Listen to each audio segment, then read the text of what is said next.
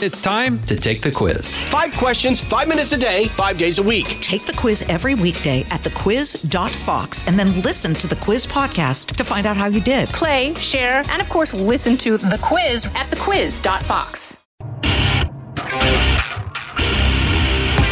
Hey, everybody. This is Greg Gutfeld. This is the one.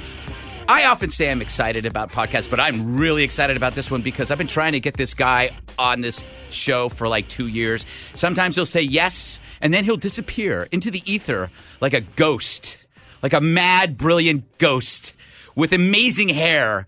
Uh, I'm talking about Eric Weinstein. And it is Weinstein, correct? It's absolutely Weinstein. See, I knew it. I knew it. Uh, not like that other guy. Uh, you have uh, you're the managing director of Thiel Capital. I just saw your friend speak last night, Peter Thiel. Peter Thiel. Yes. In Manhattan. Yes, and I introduced myself to him, even though I met him maybe ten years ago at a, an apartment in Union Square where he was hosting something with Ann Coulter. Uh huh. and uh, and it was uh, for, for GOProud. It was a gay event, and I, I I'll never forget that Ann Coulter did a whole thing about how she was against gay marriage to this crowd. It was insane. Really? Yeah, but I, it was. I don't get invited to the Ann Coulter events. I know. And When the they- only reason I'm doing the show today is because you told me it was part of Bernie 2020. Yes, it is. We're going to talk about Bernie because uh, you are a Bernie supporter. I was a Bernie Was- supporter in the last but he went. election. He went too conservative for you. in some sense. Yes. Okay. I want to. I, I'm still not even through introducing you. You're the managing director of Thiel Capital.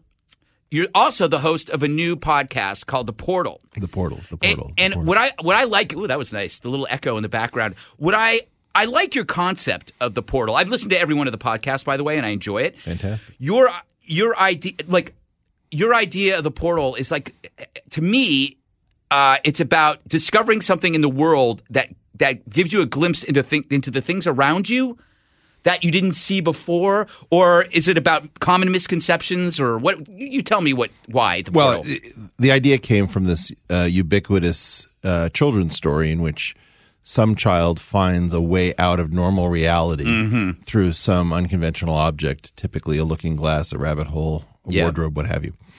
And my belief is that there's all sorts of reality that has to be discovered. It's just not present in your everyday experience. Mm-hmm. And so, in large measure, I feel very trapped in our current world. And I've lost interest in our current world. I Mm-hmm. just can't stand to hear the same arguments one more time. I don't like hearing good people uh, run down. I don't Mm-hmm. want to hear more squabbling over silliness. And so I think a lot of us just want out. And Mm-hmm. so the, the search for a way to leave whatever it is that has created the stasis, this mind numbing miasma that permeates every aspect of uh, civil society. Mm-hmm. Yeah, I think lots of people are responding to it because lots of people want out. You know, my portal is embracing everything you just hate it. like, I like. I just. I go. I, you know, I live that world. Yeah. So I. I- It is my. I just. I just dive right in. What is? Give me an example of like a a portal. I remember you talking about one.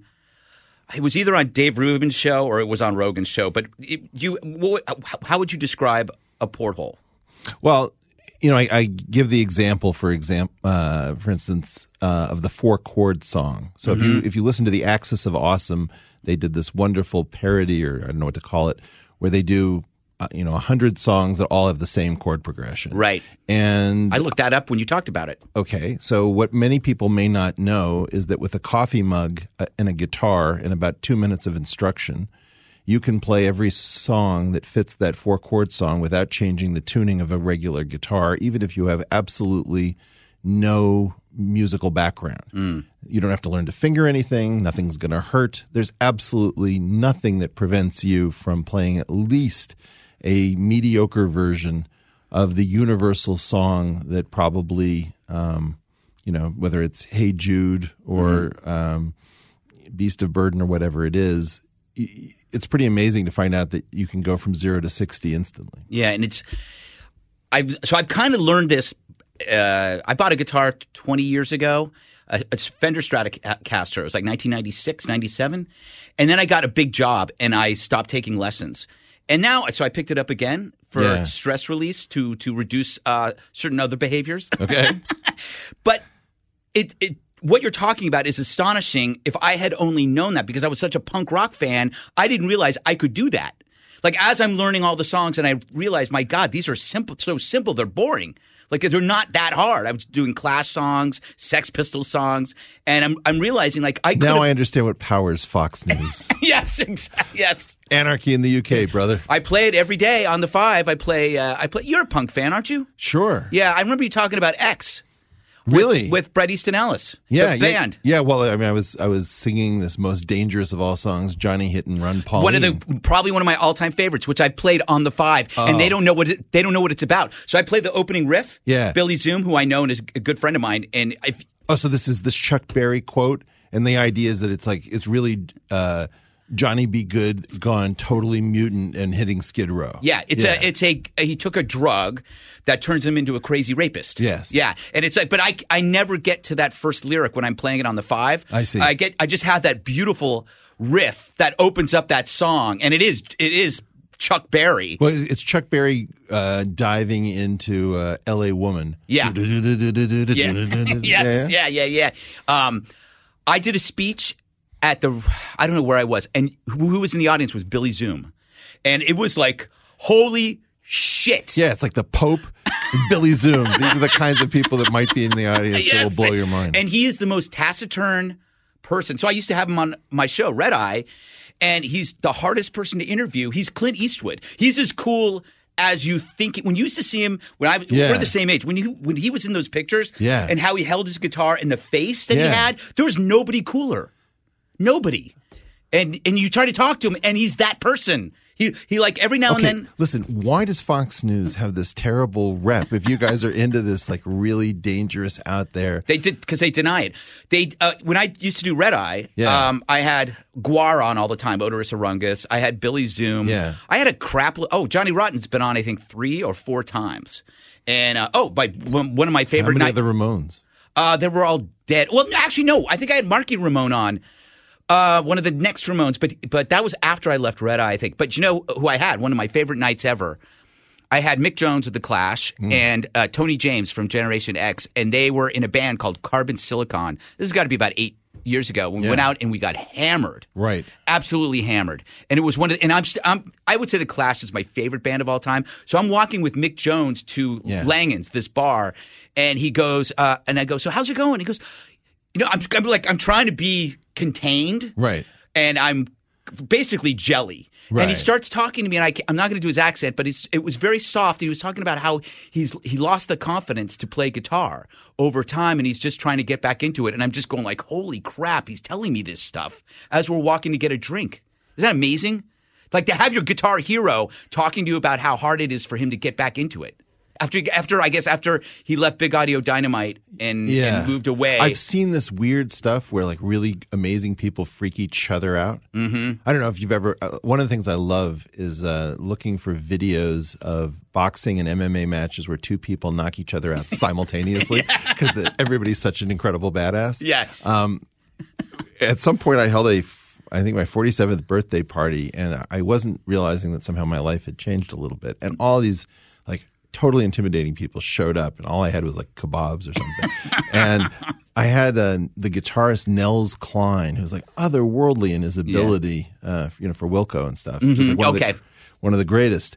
And I found him hiding in my bedroom because Joshua Bell, the violinist, had also showed up. He's like, "That's Joshua Bell out there." I said, "Nels, you're Nels Cline." He's like, "Oh, oh yeah, Yeah, that's right. Thanks for reminding me. Wilco has a new album out. Yeah." Yeah, I haven't heard it though. I I uh I don't know how I feel about Wilco. I go back and forth. So rather, I like to talk about things I have strong beliefs in. Oh, you talk Like America. America. You know, you can't spell America without me.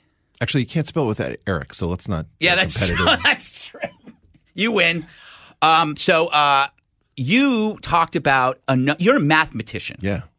What is your normal day like? Like what you uh, so you are you deal with capital, obviously. What is your day like as a mathematician working Well, with it's changing, and you know, Yeah. uh, like I wake up with fear and dread, then uh, I go through sloth. Um, I, I, I really am not a morning person, mm-hmm. but recently uh, I've been focusing on the portal. I think Yeah. I've been, you know, Peter and I have been talking about where we are in cultural history, why we're off the rails, why it's so hard to get things back on track, and um, I would say that one of the things I've been really pleased about with the portal is if you look at the first episode with Peter, Mm-hmm. who's my first guest. Uh, what is it like when you have two people with sort of almost opposite politics who get along great and see much of, much of the world the same way? It's important. Yeah, and um, that's one of the you know like let's be entirely honest. I've always treated Fox News as a sort of a propaganda arm of the Republican Party. Um, I think one of the things that I'm starting to understand is the extent to which a lot of the other outlets are the propaganda arms of the other party. And so, and nobody seems to be able to report the news that runs counter to their narrative. Everybody can report the news that follows their narrative. Right. But what happens when a story starts to go counter to your narrative? It seems like nobody's able to do that at the moment, which is fascinating. I can do it, Eric, if you give me a chance. Do you know what changed? I'm I don't concern myself in any uh, silo anymore, even though I know you're laughing at me on the five. Not really. Okay, I don't see myself in a silo. I think I am more into like identifying how ideas, how people persuade people. I think has become more of of a I, that's pu- I, that's my portal Right. is the persuasion. You know what? It was a book by, ah, geez, I had him on my podcast called Influence. Um, shit. Do you remember that guy I interviewed? anyway, no, no, not Robert Wright, but close. Ro- Robert Cialdini. Robert Cialdini, yeah, wrote a book called Influence. I read I read that book, and it's all about persuasion and advertising, and it was just like it's something that I felt that I always knew, but I never acknowledged. That's the portal. That's like that. It took me out uh, into another place, and I've never been able to get back in. Well, I'm always interested in differences between uh, persuasion, manipulation, seduction. Yeah. And w- like- Is there any? Well, you know, in general, we want this came up on the Bret Easton Ellis uh, episode. We want to be seduced, and in fact, that is a form of manipulation. But it's somebody manipulating you to uh, unleash something in the mind that you wouldn't able be able to do for yourself.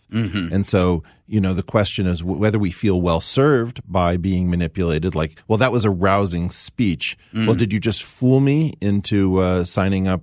To, to go to war, Right. Or did you just give a stirring speech that it's going to allow us to uh, be victorious in battle? Those are two sort of different conjugations of the same idea. Mm-hmm. And I think that um, in part with a low trust environment permeating everything, we're very wary of um, manipulation. But it turns out that we actually want to be manipulated, but to our own benefit. It's interesting because what you're doing, and I would, you know, obviously, Rogan, Sam Harris, uh, Rubens. I would say Robert. I like Robert Wright's podcast because he's a leftist. He runs the, the the it's called the Peaceful Resistor or something like that. Uh, anti anti Trump, but he uh, he's an evolutionary guy. You know Robert Wright, right? Yeah. Okay. So um, It's on Bloggingheads, right? yeah, blogging is, and there's Scott Adams and the the long form stuff that you're doing and that Rogan does is it is the antidote to what you're talking about, or at least the path for people who because it's hard to manipulate somebody over three hours. you know, if you sit down and you're talking to somebody and you're just and the conversation is going all over the place, you're taking somebody out. You're not. You're not. You're not injecting something into somebody's brain. You're you're letting them kind of figure it out, and you can find out whether this person is nuts or maybe half of what he's saying is is real and half of it isn't. That's what I think. Like I always I always say, you know, there's these moments in the in the uh, podcast history that uh, brought the podcasting into the common mind. And one uh, it was your uh, your interview with Sam Harris. It had to be like three years ago, right? Which one? The one where The first one you did with him. The first one you did, and I remember it because I listened to it. I think I listened to it like three times. Okay. And I listened to it because you you were saying things that I hadn't heard before, and that got me so into like that direction of podcast, like like having the patience to sit and do. And it was almost like when you're talking about the guitar, about take. I was going back to college, but I was choosing my own curriculum. Well, I think that there's a bunch of like there's a lot of movies where the only real academy is some secret place that you you know is like not on the map, and Right. you have to go down an alley in the back of Kathmandu in order to find out what's actually going on. Yeah. Uh, I think that in some sense, some of this long form stuff is filling that role. That there is the sense of okay, I've exhausted everything.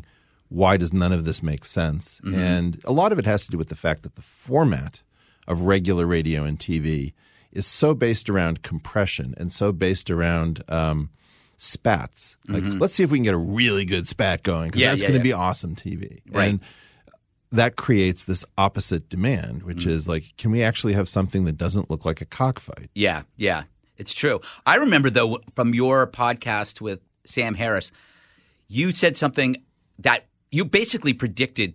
I, I feel like you were you were predicting Trump was going to win. Well, I I bet heavily that this guy who I also have had on the podcast, Timur Kuran, mm-hmm. who's an economist at Duke, that his theory is that revolutions happen when we all are forced to lie to each other. Mm-hmm. And everyone was forced to lie to each other, not necessarily that they loved Trump, but mm-hmm. people were so effing sick of the Yes. Clintons Yeah, that's that it. nobody wanted to admit, I hate the Clintons so much Mm-hmm. That I would consider voting for the cat in the hat to Yeah. come in and play while mommy and daddy are gone. No, it's true. You know, um, I remember it. It was so funny because I wasn't. Uh, I didn't vote for Trump. I didn't vote for Hillary. I'm not even sure who I voted for because I I I. I, I think I might have. I think yeah, I, something that silly. I might have written my no, my own name in it, but it was so funny because I was listening to Sam Harris interview uh, Andrew Sullivan before the election, and the whole point of the the uh, the whole point of the podcast was to talk about how you have to vote for Hillary. And you, under no circumstances can you vote, vote for Trump. No circumstances.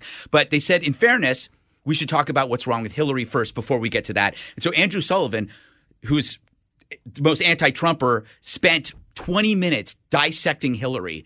And then when he was done, it was like, you just did the exact. I can never look at Hillary the same again. It was pretty funny. They actually had achieved. I think they persuaded more people to vote for Trump than they intended to vote. Well, this is like when uh, NPR did this thing on ecstasy, and uh, like after everybody heard the the uh, piece on ecstasy, they, they said, "Where, where can I get some?" exact. That's exactly right. Because I, I- I was like, and I was I was anti-Trump. I had, and Trump knew that, and uh, and we were you know on the five from twenty I don't know twenty fifteen to twenty to the election was a cacophony. It was a pure war between people who had their choices and were so upset, and it was really ugly. And then when he got elected, I just uh, I just wiped my slate clean and said deeds, not words, and and realized that I've said this before that he's a three hour drive to one hour at the beach. You just have to. It's like you, it's bumpy, but then you get there, and there might be something good at the beach, but it'll be an hour. I don't see anything good anywhere on the horizon. No, I really I know, don't. I know. I'm, you are looking at me with just such despair. Well, and not not to mention disgust and disdain and other words that begin with D. No, it's not that. It's that. Um, no, we're, we've gone insane, Mm-hmm. and I don't want to say, well, I like the Trump flavor of insanity. Right. Oh, really? I, I I'm all for the Elizabeth Warren Don't flavor. you like the fact that I know that you don't, but I there's something about the lack of trust in these media institutions that is so healthy, and we knew it all along, and now we've ripped it up. We've the illusion is gone because Trump Trump yelling fake news isn't fake. This is like the last days of the Ceausescu's in Romania, but the last day is taking effing forever. You know, it's just like nobody buys this stuff yeah, anymore. exactly. You know, and like I am on Fox saying that I view Fox as a propaganda arm, but I also view the New York Times as a propaganda arm and NPR as a propaganda arm. And my point has been to to to say, look, there is this weird thing about institutions talking to each other. Right. And we're forced to listen in on this conversation where it's like, well, so and so over at the New Yorker Exactly. said that somebody at the Nation said, I'm just like, who are any of you people? Exactly. This is. I worked in men's magazines. The it, editors edited their magazine for other editors. It's just that insular w- way of living. There was a uh, a concept that you talked you and you tweeted about it, but you also talked about it called the four quadrant model. Yes. And I love this. Can you explain it again, just for the I have viewers? failed uh, previously. the only person who allowed me to explain the four quadrant model uh, was Cathy Newman over at Channel 4 when she had Jordan Peterson in her sights.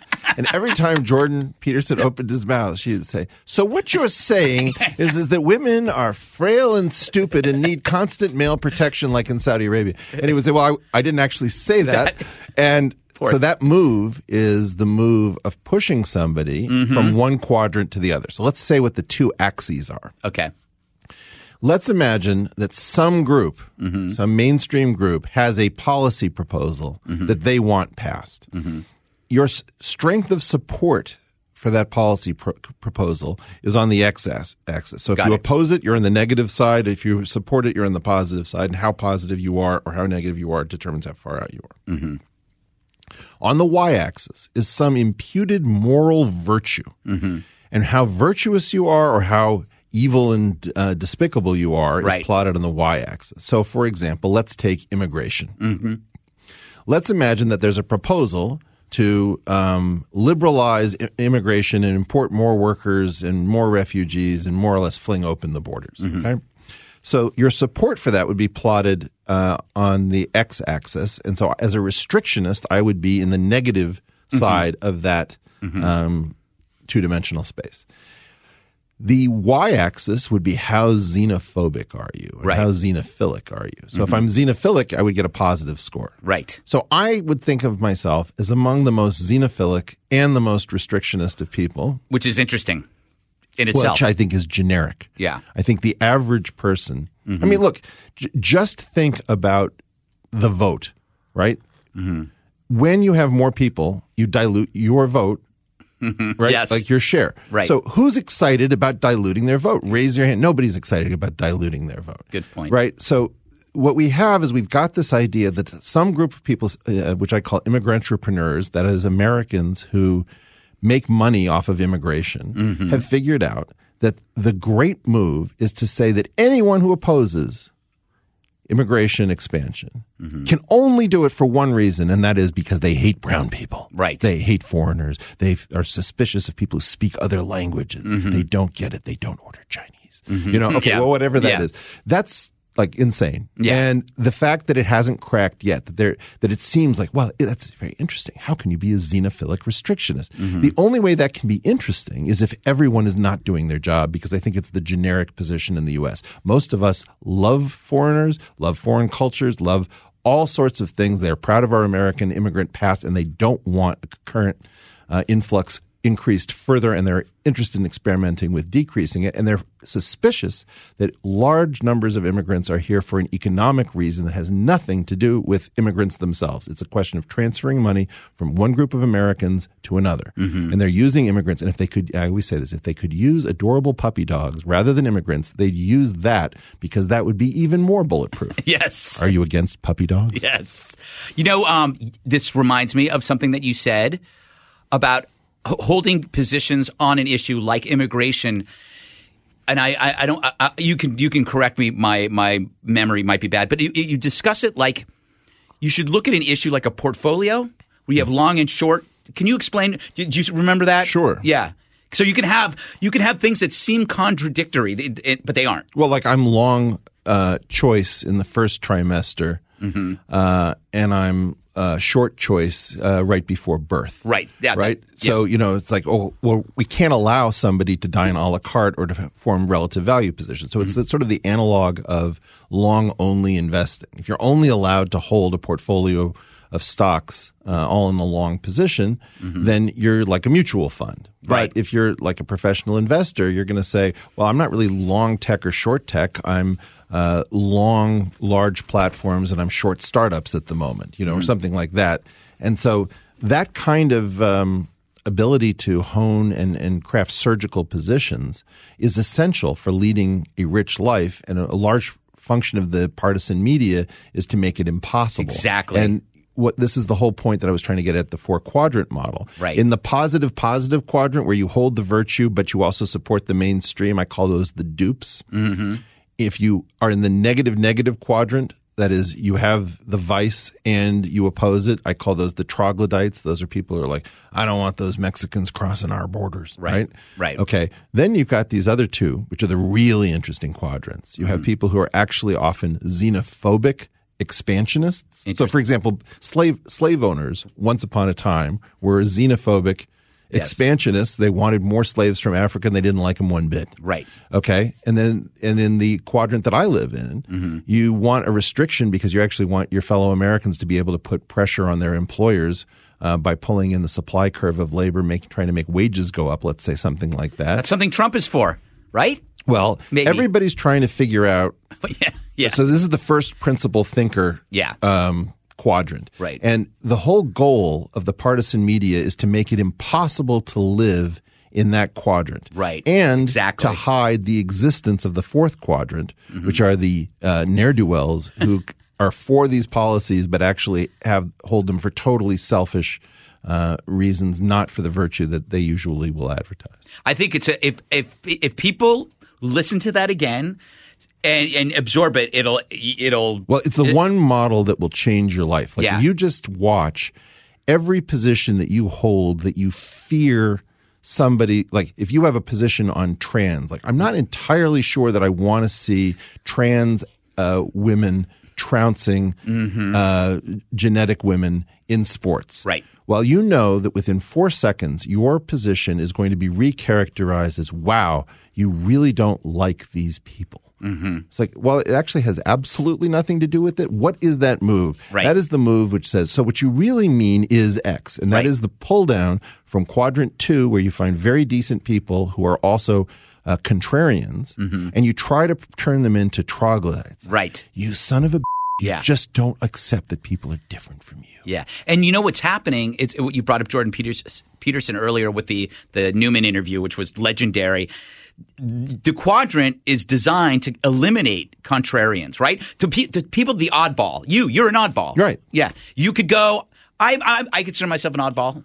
I would go. Uh, I've gotten. I've been targeted for stuff I've said. Yeah. You know, that's and this quadrant is how they target you. Well, this is it's one move. Mm-hmm. The one move is there's only one reason for opposing us, and that's because you're a bad person. yes. And the idea is that once you unmask that one move, I mean, I admit that the model is ever so slightly complicated, but 10 minutes, Yeah. Just yes. It's, it's fine and it'll change your life It- because what you see is is that every single thing it's like I really don't know if I love NAFTA as an agreement. Wow, you're a protectionist. Yeah. You fear you can't compete because you just don't got the mojo, right? Yeah, it's like yeah. what what did you just do in that in that tiny little move? Yeah. So I'm trying to blow the media up by unmasking what they actually do. Another one of these games is is Russell conjugation. what's that? Well, this is what Frank Luntz figured out, but he didn't realize that he'd figured it out. Um, Bertrand Russell made this point years ago on the BBC, um, where he he conjugated this concept. He said, uh, "I am steadfast, you are stubborn, and he, she, or it is a pig-headed fool." And the weird thing is, we didn't notice that in English, we call things synonyms when they have the same underlying meaning. Mm-hmm. But if they're emotionally shaded in different directions, mm-hmm.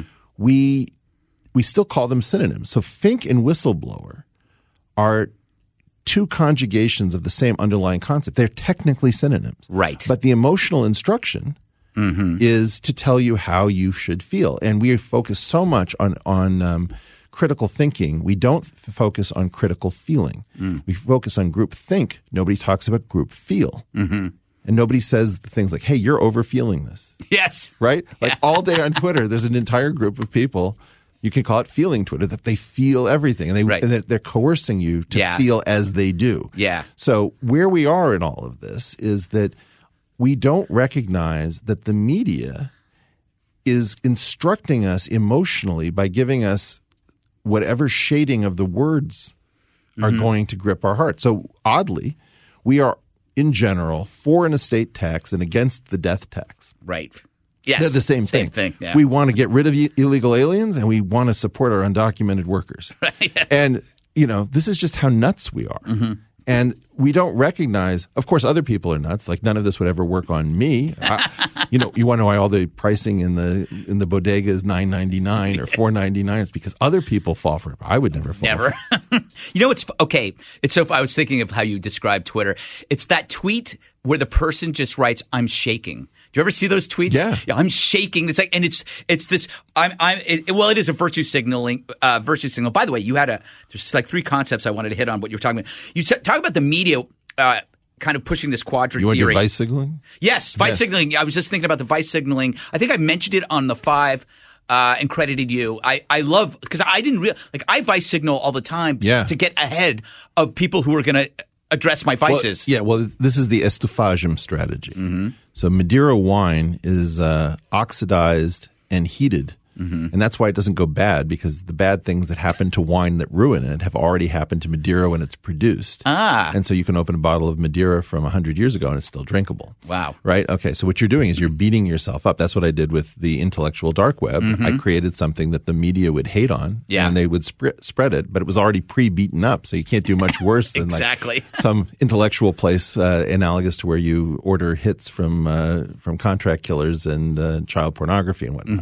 Do you think vice signaling is a good uh, preventive measure? And because we're watching, because It's lousy to have to do it. Yeah. Right? Because like I don't love falling over backwards saying what a horrible person I am, but like Yeah. I'm not that great. no, nobody is. You probably aren't either. And this Yeah. idea that we're all given this Yeah. like assumption, well, I thought he was a reasonable person. Well, I'm not a reasonable person. And, you know, all these virtues, if you ascribe that to me and now you're disappointed, whose problem is that? I, what I loved, um, was I, I started following this guy, Dan Bilzerian. oh him, Yeah. yeah. The inst- he was a, like an Instagram m- promoter, self promoter kind Well, of guy. no, he- he's, he's running a- for president, right? Maybe. I hope so. he, he's an authentic, uh, crazy genius. Yeah. And his thing is I love guns, girls, and drugs. Yes. And so when you find out that the guy wants to get high and take a bunch uh, of hot chicks and arm them with automatic weapons and shoot at pumpkins out in the desert, and you're like, well, he's the kind of a guy who would enjoy putting scantily clad women in, in the desert in the middle of the night, c- coked up Yeah. with automatic weapons. He's like, yeah, that's my thing. Yeah, that's what I do. Yeah, that that effectively negates that criticism. Well, that's- but it that's very specific. but it teaches us something about us. Yeah. In other words, we're not as sensitive to the absolute. We're sensitive to the relative fall. You told me you were such a good person, and now I find out the truth. Mm-hmm. Yeah. So he's got one photo on Instagram, which I love, where he's offering this uh, beautiful young woman a hand up a step somewhere in Greece, and he's there, you know, chiseled and shirtless, and it says, uh, "Come with me, I'll ruin your life, but we'll have fun."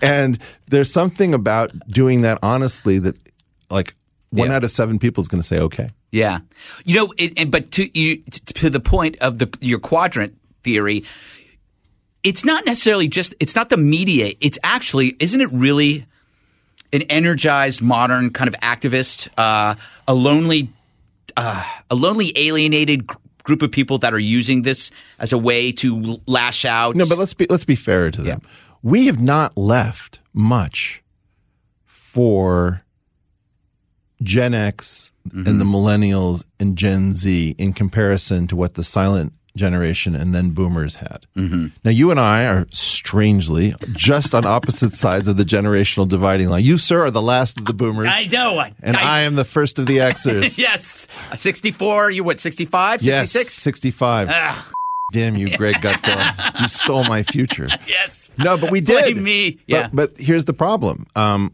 things got into really bad trouble in the early 1970s. There were some strange structural changes.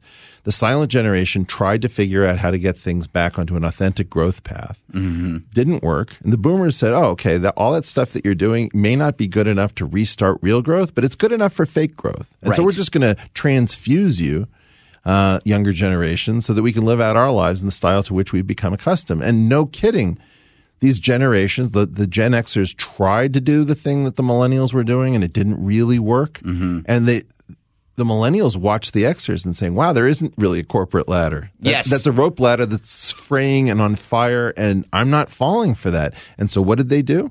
They figured out all kinds of ways to jam the system. Mm-hmm. And so, in some sense, think of this as like a giant um, work slowdown. Mm-hmm. You know, like these guys are just not cooperative. You didn't give them a future. So now, guess what? Now you're going to have socialism. Now you're going to have um, all kinds of uh, you know racist stuff in the streets. Now, there's nothing for these people that's going to allow them to have confidence that I, they can take out a 30 year mortgage, they can take out a 25 year commitment to three children in a decent city that they want to live in.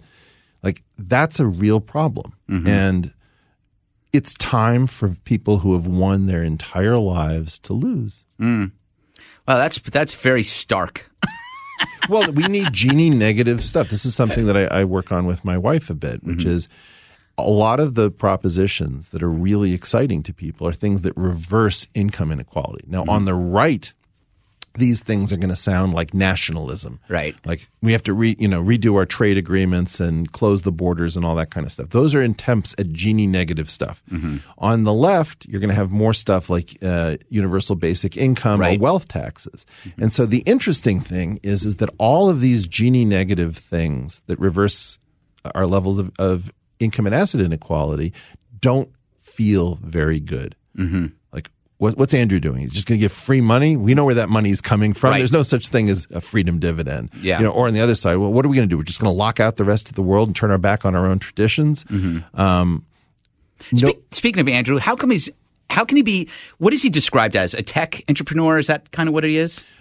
I don't think they fit him with a good description. Yeah. he- he's a platypus. Because he's I saw his net worth. It should be a lot higher if you're going to be that guy. It's like I keep finding it to be like 1 million to 2 million. So that, that's kind of unusual. I would- I expect him to be like that guy you mentioned, Dan. Yeah, but you wouldn't trust him if he'd made money. You wouldn't trust him if he didn't make True. money. We're not going to trust him at all. yes, that's true. There's nothing he can do that can be right, and he has to be left off all CNN, uh, Yeah. MSNBC graphics because they they are using all of these. Like, it's insane that, that, that they really think that this is like 1993. Yeah. Well, I interrupted you. I'm trying. You were just about to make a point, and now I can't remember where you were. Do you remember? No. No, No, they're good because then I want to transition. Okay. I want to transition to your tweets on Jeffrey Epstein yeah, because I find it you are you were uh, you, um, I think that l- one of the most recent ones was the Jeffrey Epstein I met would never and never in all caps have killed himself. Lots of folks met him. He was a bizarre personality. Find me anyone he met who found that personality compatible with a simple suicide. If he just hung himself, then the person we met was a character played by an actor. yep. That's pretty strong. Uh, so you think uh, he was murdered? I am agnostic. Nah. All right. I don't know. Yeah, I don't know either. I mean, I don't know if he's alive or dead. My assumption is is that he's dead, Yeah. and it's a very small probability that he's alive. But I'm not discounting that. I have a friend also- who believes that too. Okay. Yeah. Yeah. Um, but you know, I, again, I don't, I don't waste a minute worrying about him being alive. But Yeah. I'm going to formally keep that option open. yeah. Um, whether here's where this the weirdness comes from. I met him, I think, in 2003 or 4 Mm-hmm. Uh, so before he got uh, arrested and sentenced in Florida. Mm-hmm. And I walked out of the meeting and I called my wife back then and I said, I just met a construct. And Mm-hmm. she said, What do you mean? I said, This is not an authentic human being. Mm-hmm. There's no way this story makes a whit of sense. Yes. and I've been talking for 15 years about the fact that I don't think that this was an authentic human being. I don't think he was a hedge fund trader. I don't think he made money from the markets. I don't think he was all that interested in science as he mm-hmm. claims to be. Mm-hmm. I don't think that he had a trading operation at Villard House over in Madison Avenue. I don't think any of this stuff was, and I, I've said it while he was alive. Yeah. So for 15 years, I've been using one word with everyone I know who has any connection with him that he's a construct. I've told people, in general, stay away. Mm-hmm. Um, I haven't known what he. Wh- What is he doing there? It doesn't make the story doesn't make any sense. There were two stories when I was in New York that made no sense, and one was Bernie Madoff, and the other one was Jeffrey Epstein. And I assumed in the case of Bernie Madoff that he was front running uh, his real business in his hedge fund. And so that's how he was making money. That turned out not to be correct. It was a Ponzi scheme. Fine. Um, in the case of Jeffrey Epstein, I figured that he was a construct probably tied to the intelligence agencies, mm-hmm. not necessarily ours. right. And what I see now is something like an, a gravitational or Einstein lens. So dark matter can't be seen directly. And I have a mm-hmm. principle which is called the invisible world is first detected in the visible world's failure to close. That is, you learn about things that you can't see by watching things that you can see behave in ways that make no sense. Right. So if you have a massive object, it bends the light all around it. Mm-hmm. Okay, well, what's going on with this Epstein story? Ghislaine Maxwell is somewhere. Yeah. She has a passport, presumably. I would imagine people would want to know where she is. It's Right. very hard, hard to hide a person like that. At least tell us where was the last place she was sighted. Yeah. Or, you know, I don't believe that story at all. I don't believe a story in which nobody publishes uh, denials from intelligence agencies. Say we can categorically say that this pedophile had nothing to do with our intelligence agency. Um, nobody's running that story. You could sell papers debunking conspiracy theories. The interest in Jeffrey Epstein's death is so extreme Yeah. that if you believe that this is all nonsense, you could sell papers just showing it to be nonsense. Nobody wants to do that. Yeah. Yeah. This story is the most bizarre story of our lives because it shows us that something is radically broken in what we think our newspaper and news programs are. it's amazing how when he died, how we did on our. Uh, Did you ever on- meet him? No, I've never met him. I. Uh, The hairs on the back of your neck would be standing straight up. That's why I get. That's why I get waxed because I just I don't like the hairs. He we did a day. We did, led the show with his suicide.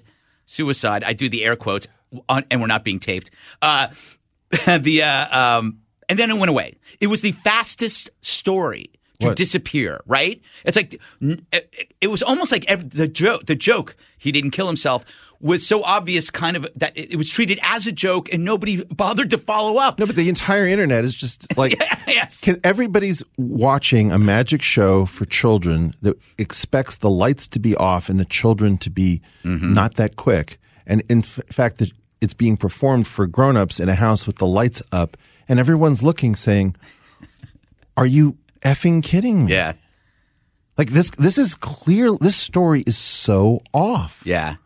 And I just don't want to live in a world in which I have to fear that I took a meeting with a guy um, to discuss finance and science. I knew something was weirdly, wildly, crazily off. Like, you have no idea how crazy this guy was. Yeah. I, a buddy of mine whose parents, I guess, were in the FBI, is convinced that it was a body double, and he went through it, just how the de- how the body was moved out. I don't want to do that. Yeah. Because w- that's bad conspiracy theorizing. And the fact is, um, good conspiracy theorizing is when you say, I can see that there's a distortion and it is not my responsibility to tell you what happened. right. Okay, so I can I can say what the decision tree is, and I can tell you that I can put odds on each branch. Mm-hmm. But the key thing is, don't get tempted into saying, "Oh, I know it's really going," because you don't. Mm-hmm. The only thing that we know that's really going on is that there is a broad consensus that this story should not be reported in a natural fashion. Mm-hmm. That is what we know, and we know that with near certainty. It's crazy. If you were, are you writing a book at all? Maybe, Yeah, you. No, the guy behind you. yeah. I figured you must be writing a book. You can. People you, try to get me to write books, and Yeah. I, I don't. how- is it because I know? I mean, I've. I'm terrified of what would happen if it was a success. Ah, jeez. No, no, no, not kidding. I mean, look, Yeah. part of the problem is is that I've been sitting on this way of thinking Yeah. for a very long time. This is the first time when it is possible to be me in public, and I'm not entirely convinced that it's a safe thing to be. so, you know, one of the things that I've been talking about recently is what I call slipping the disk. And the mm-hmm. disk stands for the distributed idea suppression complex. And the disc is the thing that takes interesting ideas, ideas that might lead us away from the patterns that we've been thinking about, mm-hmm. and into new territory that might be more virtuous, more productive, but it also could be highly disruptive to the current power players. And for approximately 50 years, ideas have tended to die quickly. Mm-hmm. Like good ideas have been suppressed. So I believe that we are coming out of this like 50 year bubble where it's the first time I'm really hopeful that ideas can propagate. And you see the hatred that comes for new ideas mm-hmm. that might show that the institutional players uh, are full of it. Mm-hmm. Or that there might be something much better. Yeah. What? How did how did Thiel find you? Like, where did you? I I mean, like, what were you doing before that? Were you you were you were a professor? I was originally uh, doing mathematics in order to. I was using mathematics first to um, as a stalking horse to approach theoretical physics, and then um, I shifted a bit into economics uh, and used something called gauge theory in um, economic in neoclassical economics. Then went over to finance. Uh, one of the first papers on mortgage-backed securities in 2001, 2002 with Adil Abdulali um, talking about how the world would end from uh, from these things, and it was a little bit early. Um, Yeah. And then um, and then, you know, the weirdest thing that I do is I'm trying to figure out uh, why theoretical physics has stalled out since about 1973, 74, when the so called standard model was put in place. And where do we go next? Because I am hell bent on breaking, if possible, the restrictions that uh, the good Dr. Einstein saddled us with. Are you where are you on string theory? I can't believe I'm asking you that question as if I even know what string theory is. But you talk about string theory. Well, st- string theory, you know, is many different things, but mostly what it is is an organizing principle for the baby boomer generation within uh, theoretical physics in order to indicate that they are still uh, capable and hardworking without any demonstrable successes as measured by the Nobel Committee. Right. Right. So that Yeah. it is, in essence, a product that never ships uh, in the standard terms of theoretical physics. Now, um, it comes out of the quantum field theory uh, universe. So these guys are extremely good. They Yeah. attracted the best and the brightest. But um, the current revolution is more than you know. It's about thirty-five years old, and I don't think it's going to go past the baby boom. We didn't understand the extent to which it was really a generational phenomenon. These guys have not been able to make progress. This is the biggest stall in modern physics. And they've been using this, I would say, it's like generals using war games to keep up their skills rather than fighting actual wars, so that rather than doing things that look like actual physics, they do string theory to make sure that they're in reasonably good shape. Hmm. That's a good analogy. I'm going to steal it. I don't they even. won't like it. I, You're, you're going to get thrown out of the Institute for Advanced Study, Greg. I'm going to use it on the five though. I'm going to. I'm going to in the B block when we're talking about impeachment. I'm going to bring up string theory. Yeah. Yeah. I think that's going to go over really well. Blosh. Why aren't you going to? Uh, so you're not. Uh, Well, you want me to write a book? Yes. I- Okay. I, would. Uh, I. I. It's. It, it's overdue. Although the interesting thing though is. Tucker Carlson said this to me. There's no point in doing books anymore. You can, you, if you are doing what you're doing, you have direct impact. Yeah. Then uh, better. No. Yeah. He's wrong. He's wrong. Yeah. Because there's something about the archival, right? And the idea is that what we're doing in long form has the feel of ephemera. Even Yeah. even if you can store all of these shows, Right. It's gone. you know, and you need the indexing, you need Yeah. curation. So in some sense, books are playing a different role than they used to. But I think it's hard to move away from that form completely. Yeah. Is there anybody you like in the current field? Uh, the Democrats that Um, you like? look, in essence, what you have to do is you have to extract um, various parts of various people. Right. So I like Tulsi giving it back to Hillary. That was awesome. Yeah, she's I the Terminator. Yeah, but I don't necessarily feel so comfortable with some of her foreign involvement. Yeah, yeah, I like Andrew Yang a tremendous amount. He's a friend of mine. Yeah. Um, I'm not as excited about UBI as I am about Andrew Yang. Right. Um, you I think know, most people are like that. well, I Yeah. think that you know I found um, I found Bernie to be kind of heartfelt, decent, and reminds us of what progressivism was circa 1950 something. Um, but it's not updated, right? Mm-hmm. Yeah. And so I, I believe like he's a maverick. Um, but it's not as cool to be a socialist when socialism might actually come back, and so I'm very scared about. I'm a, I, you know, I'm long progressivism, short socialism, communism, really, Right. in some sense. Yeah, okay. And um, you know, Elizabeth Warren, I think, is extremely competent. You've got that kind of Harvard vibe, but Mm. I find that she can stick her finger into the air and tell which way the wind blows in a way that I can't take. Yeah. Um, you know, and then Trump, uh, to give him his due, uh, is the first person who figured out how to go up against the entire system and survive. And uh, unfortunately, he comes with all of this crazy uh, stuff that is deranging our entire culture. And I think it's a completely irresponsible thing to do. You know, I, I, I make the joke about the old lady who swallowed a fly, and I say, I know a young nation that voted a Trump. Mm-hmm. You know, so we voted a Trump to get rid of the Clintons. And that was a very dangerous move because I know how that song ends. Yeah. I my I mean my sense of it always is is I've divorced myself with the behavior that that, that what you, You see can't, is Greg. I, I I don't know though. Greg, Greg. Yeah, go ahead. We all know this is wrong. you can't use that argument. Yeah. Yeah, I, I don't think you can. I think you have Greg, to look at. person to person. This guy is not fit for office. I don't know. I disagree, but I don't. you- no, you don't. Yeah, look at you. You're trying no, to. no, you're it's trying a- to shrink me. He's he's he's destroying what I call the oral Torah of the United States. You know, whatever our culture is, Yeah. he's getting rid of some rot. Mm-hmm. Let's give him his due. I'm not. I don't have Trump derangement. No, no, that's right? fair.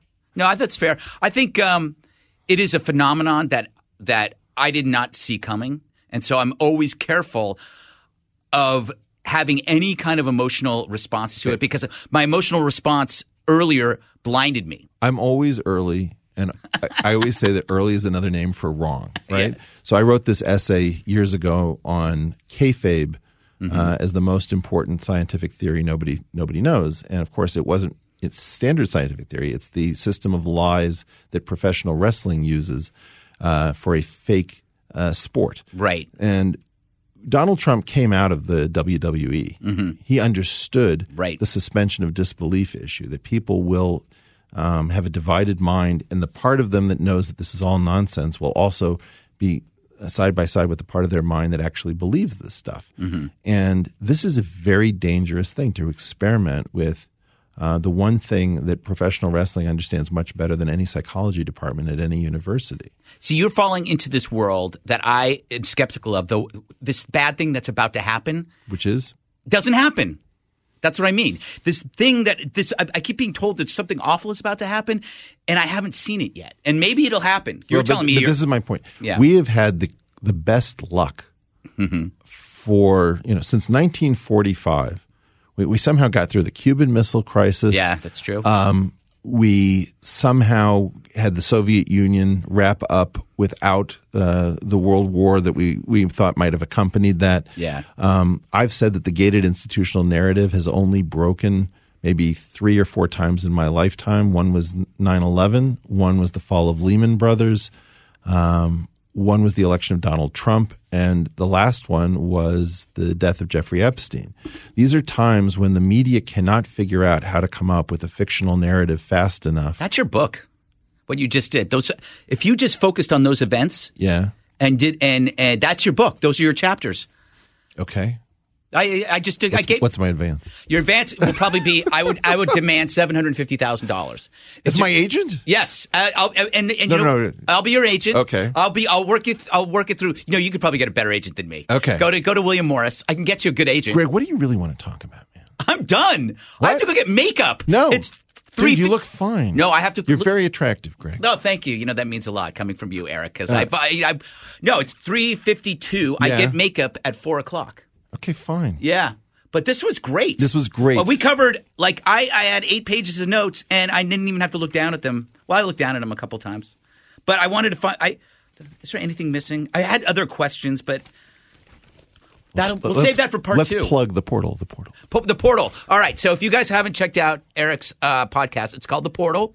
Where do you find it? You just plug it in Portal, and there I, it is. I would look for the portal uh, on Apple, on Spotify, on Stitcher, or go to YouTube. I mean, or I would say, and go to YouTube. Yeah. Find my uh, find my channel there and click subscribe and the bell icon to be notified when we drop our next episode. I think our next drop will be Sam Harris. Ooh, that'll be fun. Yeah. That'll be fun. I tried to figure out things we could fight about, given that we agree, and I, I may have used a little bit too much uh, aggression on that episode. Yeah, he's I he he. I haven't been listening to a lot of his lately, just because uh, he's get he, the political stuff. Just kind of like I'm try. I try not to bring politics home. Right. My wife. My wife refuses it in the house. Yeah. You know. So uh, But look, I also want to say something else. Yeah. You, you put no restrictions on me, and I think it's to Fox's credit that you guys will have somebody on who will say something like, "I think Fox is part of a propaganda network," and you guys are like, "Welcome." Mm-hmm. Yeah. and it speaks very well of you. I think that on the other side, it's astounding to me that when I go on a, this is the first time I've been on Fox. Yeah. I know what they're going to say. I was like, "You went on." oh, you're gonna get you're gonna get crap. Well, for I know, but like, Yeah. how transparent is that game? Yeah, exactly. And that's why you, the the intellectual dark web wasn't created as a response to Fox. It was a it was a response to the death of classical liberalism, or or that. I wouldn't even say classical liberalism. Most people in it are left of center. It's Yeah. the idea that somehow, uh, if you don't live in Brooklyn and have some crazy uh, position that was formed um, in the English department, Yeah. um, then somehow you are uh, to the right of Adolf Hitler. I I think that I hope that that strain of American idiocy is in its death throes and that it doesn't take responsible progressivism down because we need libertarians, we need conservatives, we need progressives, and we need them to be interoperable and to fight each other decently and not in this method that seems to be like a blood sport where we're convinced that somehow we're all in the throes of some sort of genocidal madness if, if, if the other guys uh, get into power. I think that, you know, we have to remember ourselves and to get back to wanting a loyal opposition. So it's been a pleasure to be on your show. And that's why we need you and we need your book, which right, will be so. out in 20 it'll be spring 2021. Just to give you some time and uh, we already know what the how the we already kind of have the proposal worked out. Just need a really strong title. Could be called the Portal. Could be called the Portal. Yeah. Interesting. Yeah. Well, let's let's let's see if uh, any lonely book publishers out there are flocking to my door. Well, I know my agent listens to this podcast, Jay Mandel, and he's one of the best. I bet he'll call you on Monday. Really? Well, wait. This this will air on Monday. He'll call you on Tuesday. Okay. Thank you, Eric. Thank you, sir. Awesome. Bye, everybody.